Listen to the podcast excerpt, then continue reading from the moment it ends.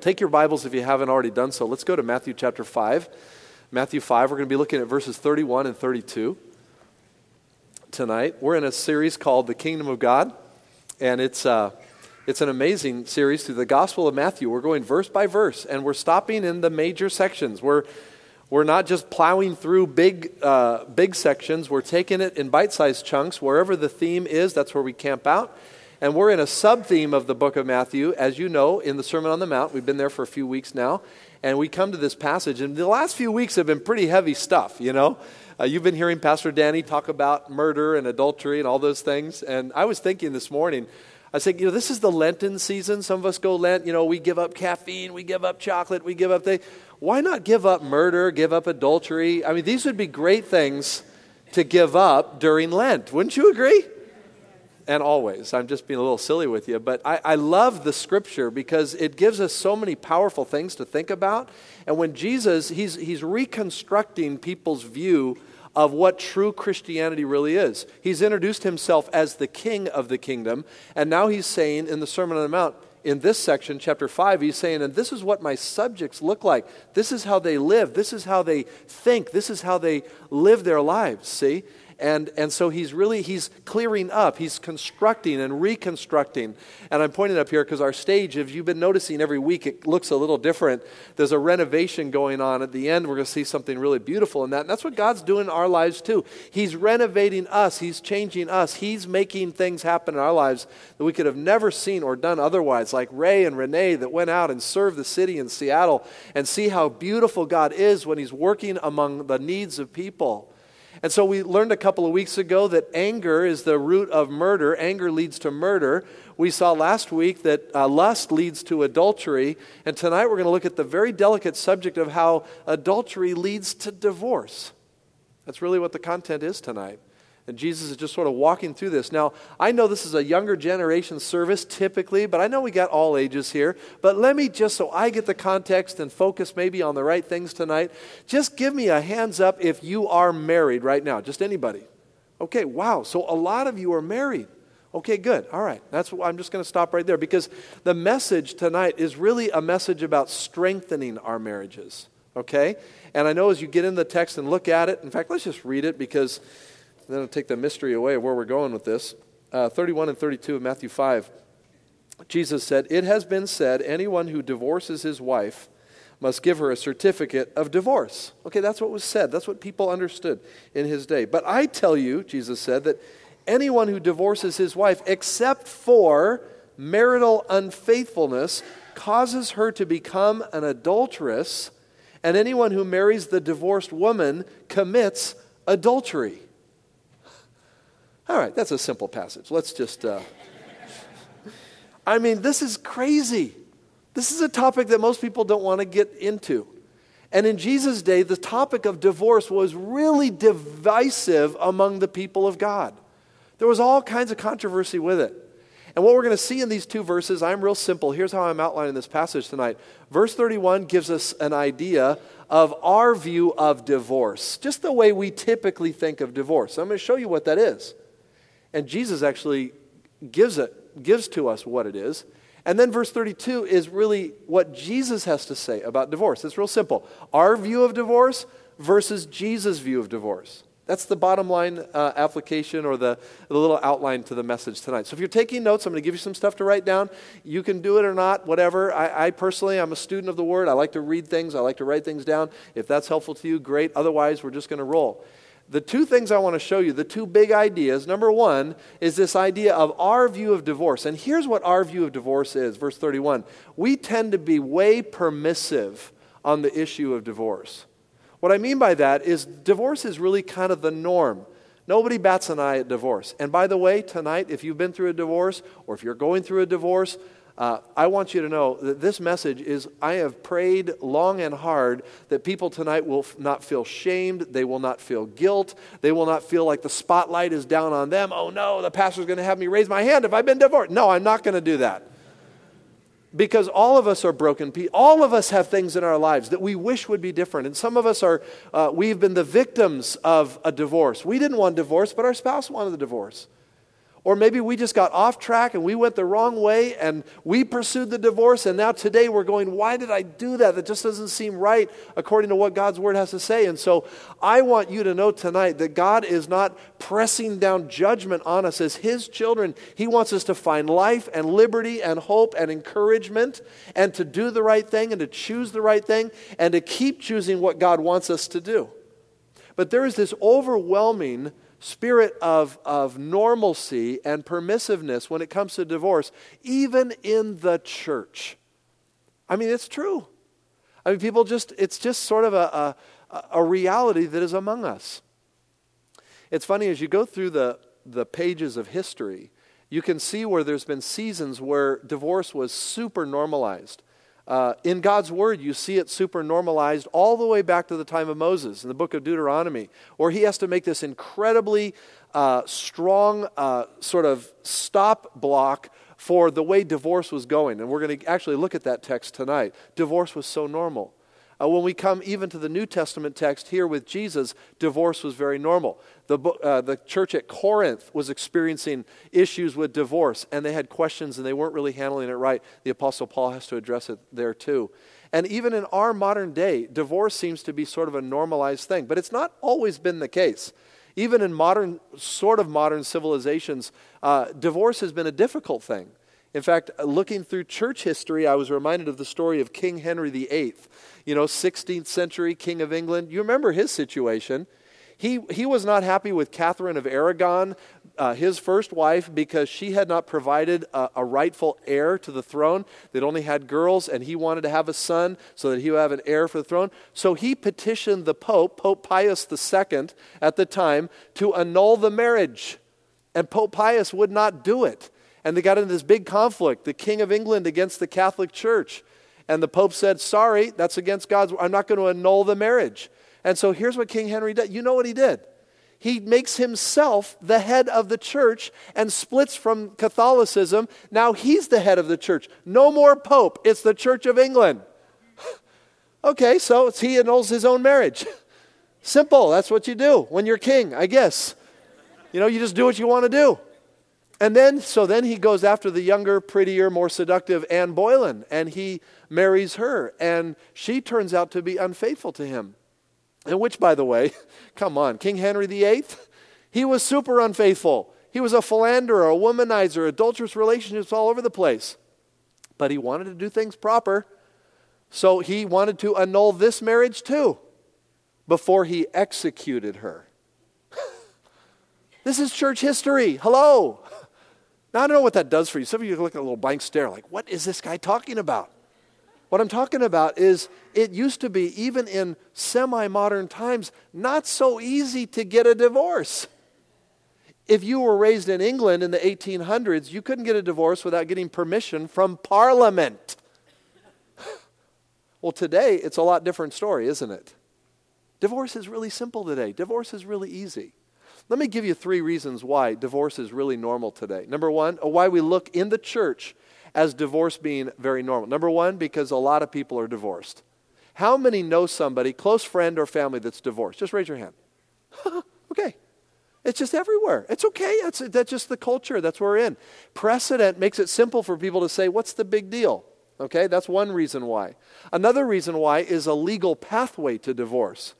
Did you know that in 1969 in the state of California, you could not get a divorce without appealing to a judge and giving proper uh, uh, evidence that there was a failure, not on your part, but on your spouse's part, for a marriage to be uh, dissolu- uh, to, a, uh, to dissolution or uh, to, for a dissolution of a marriage relationship? That's amazing. But in 1969, California state law passed a law called no fault divorce. So you didn't have to go to a judge, you didn't have to mount any evidence. You could just say, I am sick of him, or I am sick of her, and just drop the papers and get it done. And now it's so easy. With a click of a button, you just go online, and for $149, you can divorce your spouse. Simple as that. Shebang. Beautiful. Well, that's, that's also makes things seem very normal in the area of divorce. Precedent, pathway, legal pathway. And here's another one preference. I meet with people on a pretty consistent basis that go through problems and issues in their life. And by the way, I'm married. okay? I'm married. I've been uh, married for thir- this be 33 years this coming May, and which is a miracle because, I mean, come on. I, t- I say it's a miracle because I know people are married. I know my own marriage. I think it's a miracle that any marriage survives. I really do. It's the hand of God, and it's simply people saying, you know, I, uh, I'm committed to this thing because it's never, it's never always perfect. It's never always the way we want it to be. There's things, if, you, if you're married tonight, you know exactly what I'm talking about. There's issues that affect all of our lives. But watch this. When it comes, when it comes to why it's so simple, a lot of why it's so normal that we divorce, even in the church, is because we kind of want what we want. And when I sit down and talk to someone about a marriage problem, here's what I usually hear You know, I, I just want to be happy. I just want to be happy. Doesn't God want me happy? I mean, I hear this all the time. My spouse, he's this, he's that, he's that, she's this, she's that.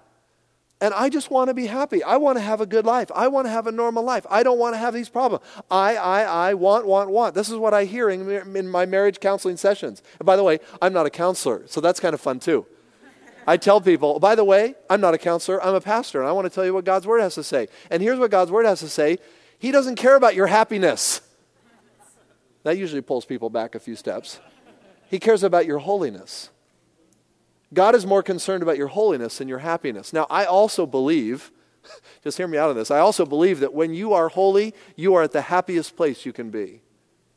The, the key to a, a truly happy life is to obey. Sorry, to spit on my Bible. You obey to obey God and sense the pleasure of God in your life, no matter how difficult, no matter how weird your life has become. That's where true happiness comes from. Okay? So so with all that, those are three reasons why it's really, really normalized. So our our view of marriage, typically, even in the church, is that we're sort of permissive with it. We've got precedent, there's a legal pathway, and it's preferentially treated, and we kind of do what we want to do.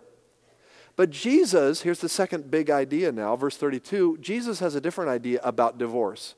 And his idea about divorce is that it's rarely the best option. That's what he says here. Verse 32, he says, But I tell you that anyone who divorces his wife, except for, and he gives this exception clause, kind of a narrow little out, except for marital unfaithfulness, causes her to become an adulteress. And anyone who marries the divorced woman commits adultery. By the way, this is not being uh, uh, gender biased here. This is in that day, uh, women could not divorce their husbands. Um, if Jesus were speaking these words today, you could flip it either way to the husband or the wife. If you divorce for unbiblical reasons, if you divorce for uh, reasons other than marital unfaithfulness, Jesus said, you make your spouse, because you anticipate they're going to remarry, or you remarry, you actually commit adultery. Wow. I don't think most of us believe that. The statistics bear it out that most people in the church don't believe that. But this is what Jesus says. Now, I told you tonight this would be more about the strengthening of marriage, and I want to be true to my promise. And so, what I want to give you right now are four reasons or four things, action points, that can strengthen our marriage based on what Jesus had to say about divorce. You say, well, where do you get that? I get that from Matthew chapter 19, which is a broader explanation of what we have in 532. So if you have your Bibles, would you go to Matthew 19? And so will I. Matthew 19, verses 1 through 4.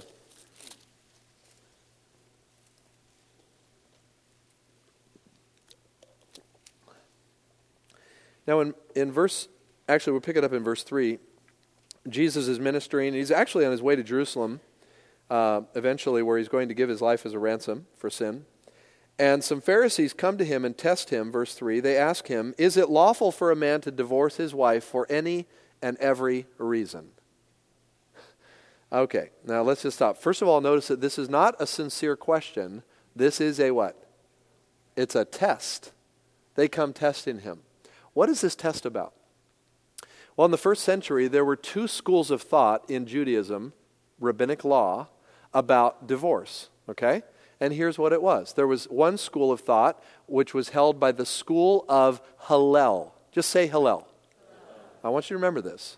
The school of Hillel, Hillel was uh, uh, a rabbi that was actually came from Babylon, and he was uh, born in 110 BC and lived to about um, uh, just uh, let's see, no, it couldn't have been 110. Or anyway, early first century BC and lived to about 10 AD. Okay, so he's actually been gone about 20 years when Jesus steps on the scene. But his school, rabbinical school, just kind of like a modern day seminary for us, but for rabbis, Jewish leaders that were going to teach the people of God, his school held uh, to various parts of the, of the Torah, the, the law of God uh, in ways different than the other primary school of thought in Jesus' day, which was the school of Rabbi Shammai. Say the word Shammai. So you had Hillel and Shammai. And there was in the, in the Jewish Talmud, which is about 6,000 pages of commentary on the law of God, there are over 300 conflicts between the way the school of Hillel looked at the, uh, the interpretation of the law as compared to the school of Shammai. And when it came to divorce, Hillel said basically this if you got up in the morning and were uh, not happy with your wife, and again, remember in this culture, women didn't have a choice, women always get the shaft. Seriously, women all through history have been mistreated on the issue of marriage rights and divorce rights, all the way through. And by the way, what Jesus is doing here is he's protecting women, by the way. And so uh, the school of Hillel said, you know, if you're displeased with your wife, uh, you can just give her the certificate of divorce and send her away. If you wake up and look at her and say, Yeah, you know, you're not as pretty as you used to be, you're out. You could do that. The school of Hillel was okay with that. You, you're having breakfast and you, she burns the toast, and, you, and because she's making you breakfast, why, I don't know, but anyway, she's making it for you, and you don't like it, you can just say, Hit the road. I'm getting a new wife. That's, that's the school of Hillel. I'm being a little exaggerative, but I'm, I'm, the basic school of Hillel was very liberal. It's, it was your own preference and choice. The school of Shammai, on the other hand, was rigid, and they uh, rigid to the law of God, which said that you could not send a wife away unless she had been proven to be unfaithful to you in some way. Now, the Jewish Sanhedrin always sided with Hillel when matters conflicted with Shammai, the school of Shammai, and here it's interesting, they're trying to test Jesus into a place of choosing a position that would put him at odds with the people. And I think they did this on purpose because they figured that Jesus would go the conservative route, which he does. He takes it to the ultimate conservative route. And he says, in fact, if you, if you divorce your wife for any other reason besides unfaithfulness, you're actually committing adultery, and so will she when she remarries, because she will get remarried because she can't survive in this, in this uh, economy without a marriage. Jesus is protecting women in this case. And he's saying that this is exactly the standard. So divorce is rarely the, the right option, according to Jesus. Now, so they ask him this question, they're testing him, and look at how Jesus answers their question. Verse 4, he says, he says, Haven't you read, he replied, that at the beginning the Creator made them both male and female, and said, For this reason a man will leave his father and mother and be united to his wife, and the two will become one flesh, so they are no longer two but one. Therefore, what God has joined together, let not man separate. Now, you know, I look at that and I go, wow, Jesus is a genius. He didn't even answer their question. He asked them a question. And he says, Do you re- Have you read? Have you not seen this? Now, here's, here's where I want to get into the four action points from Matthew 19 about how to deal with a troubled marriage if you're in one right now. Number one, Jesus approaches this whole subject by saying, Reinvest in God's design for marriage he pulls the question back and he says, This is what's God's design. God's design is for a male and a female. And did you notice that he takes, he defines marriage all the way, he takes the marriage definition back to the creation account male and female. Is that something that's germane to our culture today? Is it? I think it is. Because our culture is saying gender has nothing to do with it. Gender, we can define marriage apart from gender. Jesus attaches gender to the marriage covenant. God created male and female. Furthermore, he says, a man will leave his father and mother and shall cleave unto his wife. Biblical marriage is you need to get out from the strings of your parents. You need to not depend on your parents. You, I'm not saying you can't live with your parents, you can't have solid relationships with your parents, but there are people who literally do not grow up. They are controlled by a mother in law or a father in law or a mother or a father. And a marriage is frankly doomed to survive if there is not a cutting of that parental responsibility and codependency so that a couple will live unto themselves with God in the center as the smallest piece of society. This is really important. I mean, I don't want my kids living with me for the rest of their lives when they get married. And they don't want to live with me either. And that's a God thing, that's a beautiful thing. So, what Jesus is saying here, the, the design for marriage is A, male and female. B, it's leaving your father and mother, cleaving unto your wife. That means she or he becomes your one and only for the rest of your life. And it will be for the rest of your life. Whom God has joined together, let not, man not separate. This is a huge piece of what we view in terms of marriage as Christ followers, subjects of the King. And I would think that our culture is getting really confused by people in the church who are not simply living according to the standard of biblical marriage. We're confusing people right and left. So we need to reinvest in, in pursuing and and protecting God's original design of marriage. Number two, we need to guard against impulsively ending a marriage. Verse 7, okay? So the Pharisees jump back in. Verse 7 Why then, they asked, did Moses command that a man give his wife a certificate of divorce and send her away? Do you hear this question? Why did Moses command to give her a certificate of divorce? Why did Moses say, You need to give this person that you're displeased with a certificate of divorce and send her away? You know, I look at that and I say, Wait a minute, what's going on there? So you go back to the Old Testament and you see where they're quoting from. And I want us to do that just to see if you feel that their interpretation of this is the same as the way you look at it. Let's go back to Deuteronomy chapter 24. Deuteronomy 24. Everybody okay? Okay, that's weak, but that's all right. I'll keep going. I know this. I told our services this morning, this is hard stuff, but we don't shy away from the truth of God's word. And we teach it with sensitivity and joy and love, but we need to teach it. Okay, so verse tw- chapter 24. Here comes Moses' command that the Pharisees say. Now, tell me if you think this sounds like a command.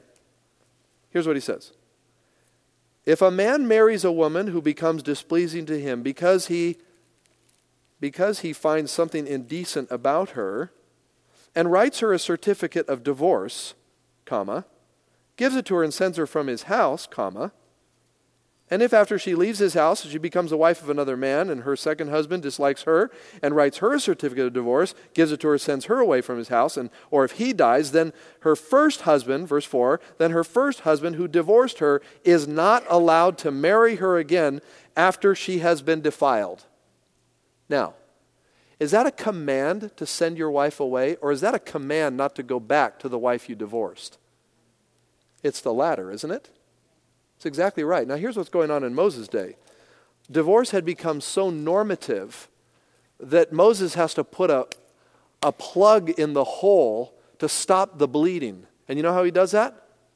He says, Look, everybody's getting sick of their marriages and they're just opting out right and left. I don't like this. I don't like that. You make me sick. And so they're just out.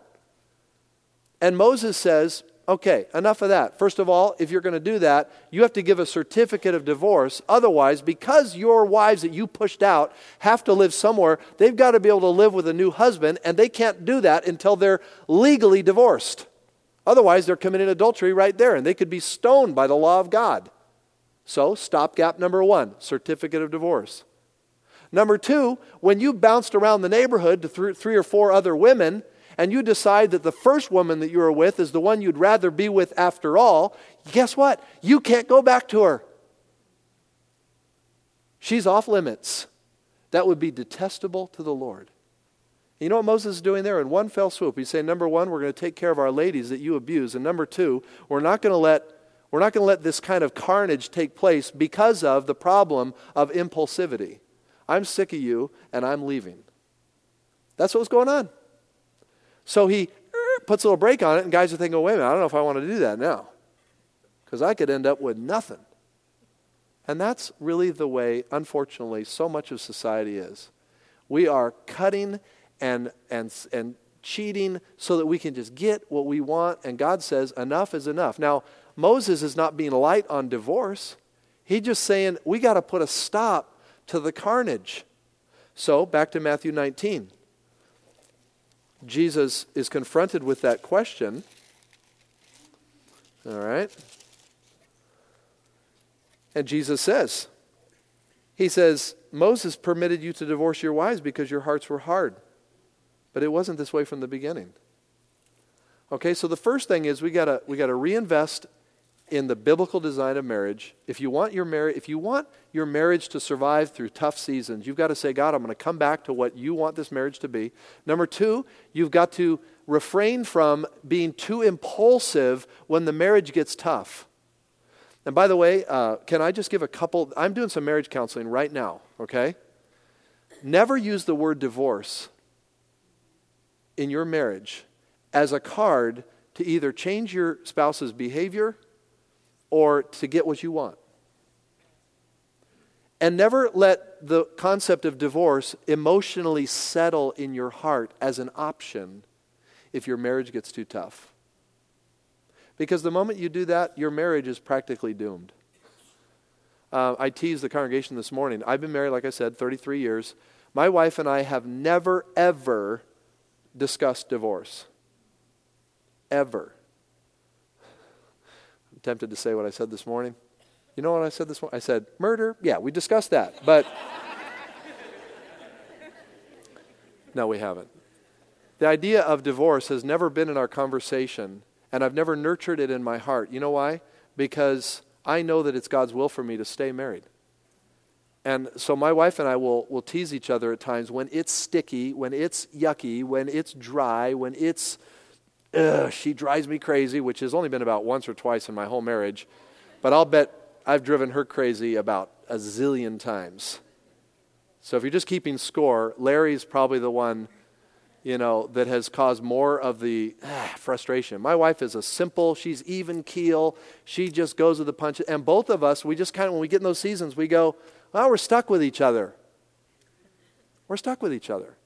Now, I'm not saying that marriages can go th- cannot go through terrible things that really uh, open the door for what divorce may bring. I know that. Marriages can be irreparably uh, damaged and that's why Jesus says, you go out and are maritally unfaithful to your spouse, pretty high likelihood that that marriage is going to break.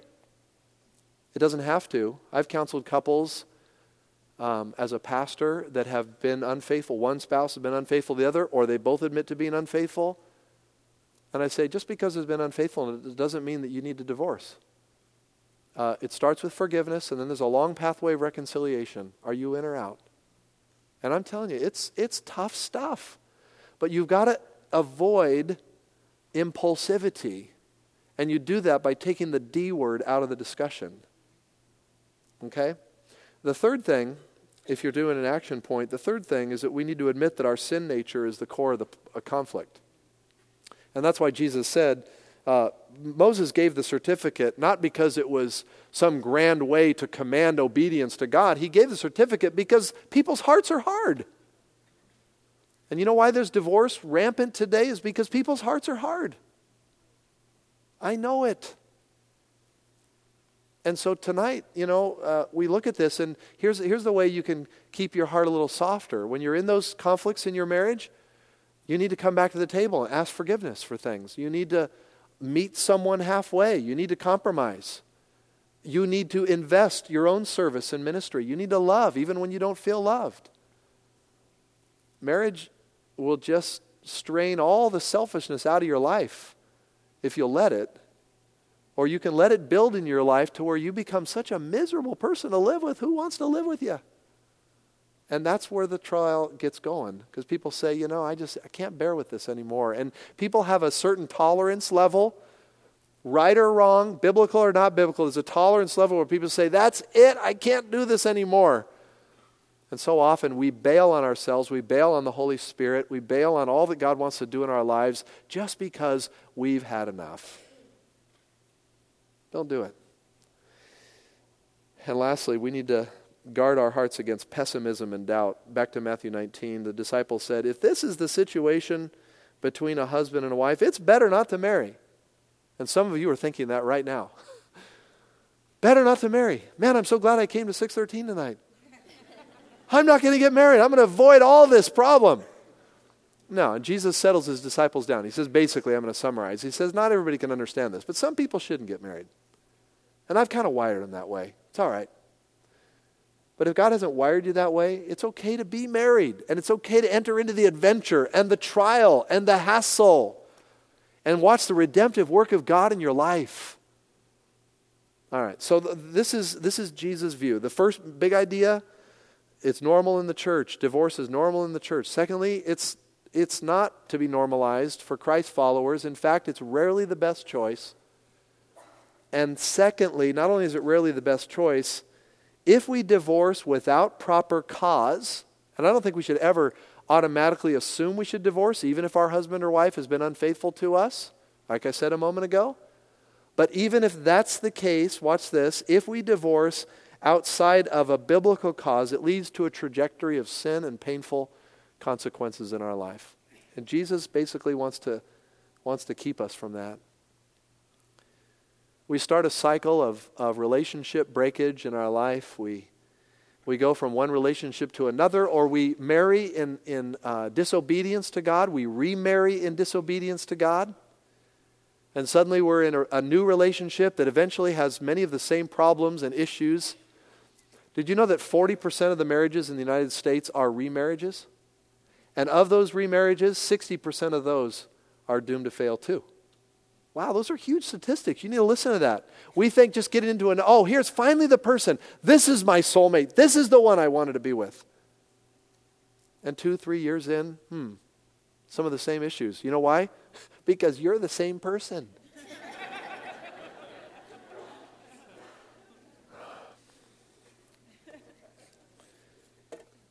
now, I know that there are, you can't say everything about divorce and remarriage in 35 minutes. And maybe this will open up a dialogue with some of you to talk to a pastor uh, or to get the discussion going in a way that would be somewhat helpful to you. But the time is up and we need to kind of close things down. But I'm going to say this in the last thing God's trying to keep you from, from making bigger mistakes or adding to your mistakes. There may be someone here tonight say, Well, I divorced, and you know, I don't know if it was right or wrong, but I did, and I remarried, and life is great. And if that's the case, Awesome. Because you know what? As a Christ follower, you need to just daily submit yourself before the Lord to say, God, um, I'm here to surrender to you. And, and if things somehow worked out, then you can just say, God, thank you for your grace. Thank you for your mercy. Thank you for allowing me through this very difficult thing in my life. But don't presume that God's going to supernaturally rescue you from bad mistakes that you make when you know you're not walking in the will of God. Because God does not obligate himself to do that. And so many, I know people that are living a lifetime of pain because they make continually the same mistakes. But here's the good news God's grace is so deep and so thorough that even in those instances, all God's waiting for is for us to say, Lord, would you take over? Would you surrender? Would you have your one first place in my life like you've deserved all along. And know that He's been faithful even though we've never been faithful one day of our lives. We're about to take uh, these elements of the, of the table of the Lord the, the shed blood of Christ and the given body of Christ. And we're doing that tonight, again, as a reminder to each of us that while none of us have, as a Christ follower, have been faithful one day of our lives, not one of us, ultimately faithful, never Jesus has remained faithful to us.